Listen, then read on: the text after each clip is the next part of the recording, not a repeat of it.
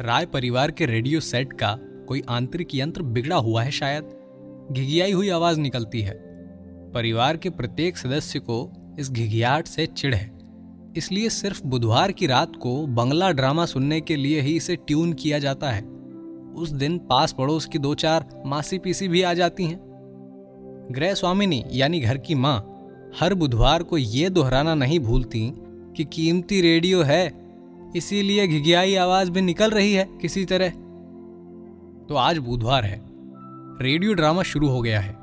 किंतु गृह स्वामिनी अपनी पड़ोसिनों के साथ कस्बे के दूसरे मोहल्ले में घूमने गई हैं। परिवार की सबसे बड़ी और आरक्षणीय कन्या बिजली अपने ऊपर वाले कमरे में अकेली कुछ कर रही है। और दोनों प्राप्त वयस्क लड़के, घंटा और फैला, ये उनके डाक नाम है, यानी पुकारने के नाम। अपनी कोठरी में किसी गंभीर और गुप्त बहस में लीन है। रेडियो की घियाती आवाज़ की आड़ में जरा खुलकर बात करने का मौका मिला है और तीनों किशोरियाँ रेडियो को घेर कर बैठी जी खोल कर ड्रामा उपभोग कर रही हैं। आसपास कहीं कोई गुरुजन तो है नहीं। रेडियो ड्रामे में अबला नायिका के कमरे में खलनायक घुसाया है। नशे में लड़खड़ाता हुआ संवाद, घिघियाहट के बावजूद रह रहकर कुछ एक क्षण के लिए स्पष्ट हो जाता है। नायिका नकियाई हुई आवाज़ में लगातार भगवान की दुहाई दिए जा रही है। तीनों किशोरियाँ एक दूसरे की ओर देखती हैं। खलनायक ठठाकर हंसता है। कर कर कर कर कर रमा कानों में उंगलियाँ डालकर मुँह बनाती है कि भीषण खलनायक की आवाज़ क्रमिक कड़कड़ाहट के साथ पुनः तीव्र हुई। इसके पहले भी कम से कम पच्चीसों लड़कियों को इसी तरह पुकारते सुना है, मगर कभी नहीं आया भगवान, वरना कर कर कर कर कर कर। मैं भी दर्शन करके कर कर कर कर कर कर। अंदर वाली सीढ़ियों पर एक जोड़ी जनाना चप्पल की तरंग वाली ध्वनि सुनाई पड़ी। ऊपर से उतरती हुई। रेडियो कमरे में नायिका की चीख मंडरा रही है। रेडियो की खड़खड़ाहट तीव्रतर हुई और फिर रेडियो का गला टीप दिया गया। क्षण भर का सन्नाटा। रेडियो अगोर कर बैठी हुई रमा छवि और कना तीनों किशोरियों पर एक साथ डांट पड़ी। लाज नहीं आती? अगले सप्ताह से इम्तिहान है ना तुम लोगों का? पढ़ाई लिखाई तो गई खटाई में ड्रामा सुनना है। हम्म। अंदर वाली सीढ़ियों पर चप्पलों की आवाज़ ऊपर वाले कमरे तक पहुंचकर अस्पष्टतर हो गई और कमरे का दरवाज़ा सशब्द बंद हो गया। तीनों किशोरियों ने ऊपर की ओर देखकर एक साथ मुँह बिचकाए कहा हम्म, क्या मुसीबत है? इतने में गृह स्वामिनी अपनी पड़ोसिनों के साथ लौटी अरे ये क्या? रेडियो बंद क्यों है?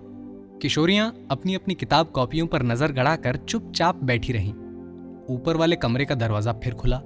सीढ़ियों पर फिर चप्पलों की आवाज़ पूर्ववत प्रतिध्वनित हुई। बिजली को फिर नीचे उतरना पड़ा। रेडियो मैंने बंद किया है, काकी। कब से खराब होकर पड़ा है, मरम्मत करवाने की छुट्टी ही नहीं मिलती है किसी को। और ये, ऐसा रद्दी नाटक। हम्म। परितोष उर्फ़ घंटा ने घटना स्थल पर नाटकीय ढंग से प्रवेश करते हुए कहा लेकिन ड्रामे का डायलॉग तो एकदम स्पष्ट। बिजली ने उसको अपना संवाद पूरा ही नहीं करने दिया। बीच में बोल पड़ी, कुछ ज़्यादा ही काबिल हो गए हो आजकल हम्म? इसीलिए डायलॉग स्पष्ट। बात पर बात उठती है। एक प्रख्यात लेखक के नाटक को रद्दी कहे कोई तो उसको तो मैं तुमसे बात नहीं करती। हाँ ये दूसरी बात है। अब घर मालकिन यानी गृह स्वामिनी को पड़ोसिनों के सामने घर के लड़के लड़कियों का इस तरह लड़ना पसंद नहीं। वो बिजली से इधर कई दिनों से मन ही मन असंतुष्ट भी रहती है। बोली, अच्छे बुरे नाटक की बात मैं नहीं समझती। मेरे पेट में तुम्हारे बराबर विद्या नहीं, लेकिन साँझ की पहली बेला में सो भी बुधवार को बेवजह की अशांति और झगड़ा बखेड़ा उचित नहीं है, यह मैं सौ बार कहूँगी। गृह स्वामी, यानी परिवार के कर्ता बाहर से आए। ये कौन सा ड्रामा हो रहा है? क्या बात है? गृह स्वामिनी चुपचाप मुँह लटकाए पड़ोसिनों के साथ अंदर चली गई। सभी अपने अपने कमरे की ओर भागे। बिजली किंतु चुपचाप खड़ी रही। गृह स्वामी ने अपने कमरे में पहुंचकर आवाज़ दी। बिजली गृह स्वामिनी को घर में पहुंचकर अचानक याद आई। एस्प्रो लाना तो भूल गई। परिवार का पुरातन भृत्य। राम टहल अपनी झड़ियल साइकिल पर सवार होना नहीं चाहता आजकल। कुछ बुदबुदाता, बड़बड़ाता हुआ फल बागान का फाटक खोलकर बाज़ार की ओर चला जाता है। रोज सिर में दर्द और रोज इस फरोस। परितोष उर्फ़ घंटा अपने कमरे में दाखिल हुआ। नाक फुलाता हुआ। कुछ बकने या उगलने को आतुर जैसा। सत्यव्रत उर्फ़ फेला ने इशारे से पूछा, क्या हुआ? फेला के सवाल का कोई जवाब नहीं दिया घंटा ने। वो इधर उधर कुछ ढूंढता हुआ बोला, न्यूरेटिक। फेला मुँह बाकर देखता रहा, माने? घंटा को अपनी बुझी हुई आधी सिगरेट मिल गई तो वो जरा नरम हुआ। पास की कुर्सी पर बैठते हुए बोला, समझे? कुछ समझ में आई बात? फेला का मुँह पूर्ववत खुला देखकर घंटा विरक्त हुआ। बोला, ना, ये तुम्हारा दोष नहीं, तुम्हारे नाम का कसूर है। अरे मूरख राज, समझे नहीं, इसमें भी, ये रेडियो बंद करने के पीछे भी सेक्स है।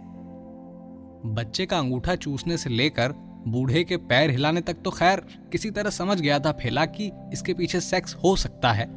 अब रेडियो बंद करने के पीछे भी सेक्स? उसने सिर खुजलाते हुए आश्चर्यचकित और कुछ दुखित भाव से कहा, तब तो ये सारा सेक्स सर्वव्यापी है घंटादा है ना? घंटा ने अपनी बुझी हुई आधी सिगरेट को जलाने के लिए लाइटर को दो तीन बार खच खच कर अंगूठे से जलाया। नहीं तो वर्तमान साहित्य गगन के एक वेगवान नक्षत्र की प्रसिद्ध रचना को इस तरह कर कट करके ऑफ़ कर दे कोई। अब तो तू भी सेकेंड ईयर में आ गया।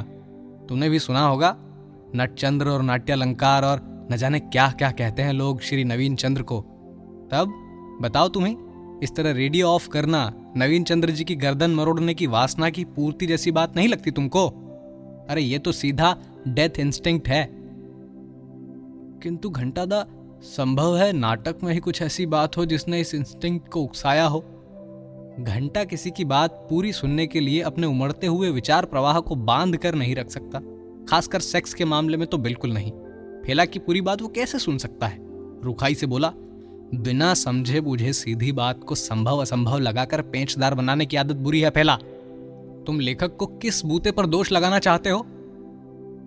सो क्यों?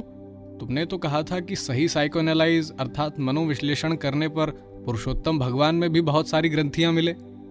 घंटा ने सिगरेट की ठूंठ को दीवार के छेद में डालकर बुझा दिया। इस छेद को वो दीवाल एस्ट्री कहता है। भाई, दीवाल घड़ी हो सकती है तो दीवाल एस्ट्री क्यों नहीं? अब उसने जीभ से सटी तंबाकू की पत्तियों को दो तीन बार थुक थुकाकर छुड़ाने की चेष्टा की। फिर उंगली से जीभ की नोक को छूकर बोला, तनिक दुखित होकर। हम्म मुश्किल तो यह है कि तुम कुछ पढ़ते लिखते नहीं। इस सीरीज़ की किताबें मेरे पास पड़ी हैं, बेकार। जगह जगह अंडरलाइन की हुई। ऐसी किताबें तुमको और कहाँ मिलेंगी, और देगा ही कौन? एक बार डेथ इंस्टिंक्ट वाला अध्याय पढ़ जाओ इतने में घंटा को अचानक याद आई। अरे हाँ काकी से आज भी पैसा नहीं झीट सका ना तू? कल तक तेरी किताब की वीप याद धमकेगी। फेला ने तकिए के नीचे से पाँच रुपए का नोट निकाल कर दिया तो घंटा महाप्रफुल्लित हो गया। वाह रे फेलू भाई वाह। चाबास चाबास घंटा शाबाश को चाबास ही बोलता है। घंटा ने अपने सूटकेस से कुछ निकाल कर कहा अब मैं तुमको सरप्राइज़ दूँ? लो वीपी कल ही आ गई थी ये देखो। हेला ने उछलकर घंटा के हाथ से किताब छीन ली। लेकिन आवरण चित्र को देखकर वो तनिक आतंकित हुआ। बोला, मलाट, माने गेटअप की तस्वीर किंतु मारात्मक है। सात ताले में बंद करके रखना होगा। साले राम टहल को अक्षर का ज्ञान नहीं, किंतु यह तस्वीर तो एक के बार में देख के ना नॉनसेंस चीज़ नहीं समझते फेला। ये तो आर्ट है। अब फेला ने प्रश्न उल्टाया, हेल्थ